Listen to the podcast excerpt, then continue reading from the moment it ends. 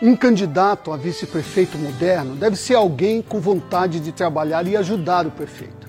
Se eu perguntar agora a vocês qual é o nome dos últimos três vice-prefeitos da cidade, certamente você terá uma dificuldade muito grande de lembrar. Mas a culpa não é sua.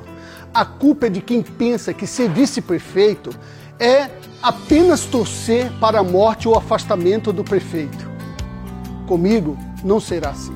Sou Hamilton Farias, candidato a vice-prefeito na coligação PDT, Rede e Cidadania. A voz do povo. Eu vou ser um vice atuante e interlocutor do povo para que os problemas urgentes sejam resolvidos sem demora. Vamos juntos fazer de Foz do Iguaçu a melhor cidade do Brasil.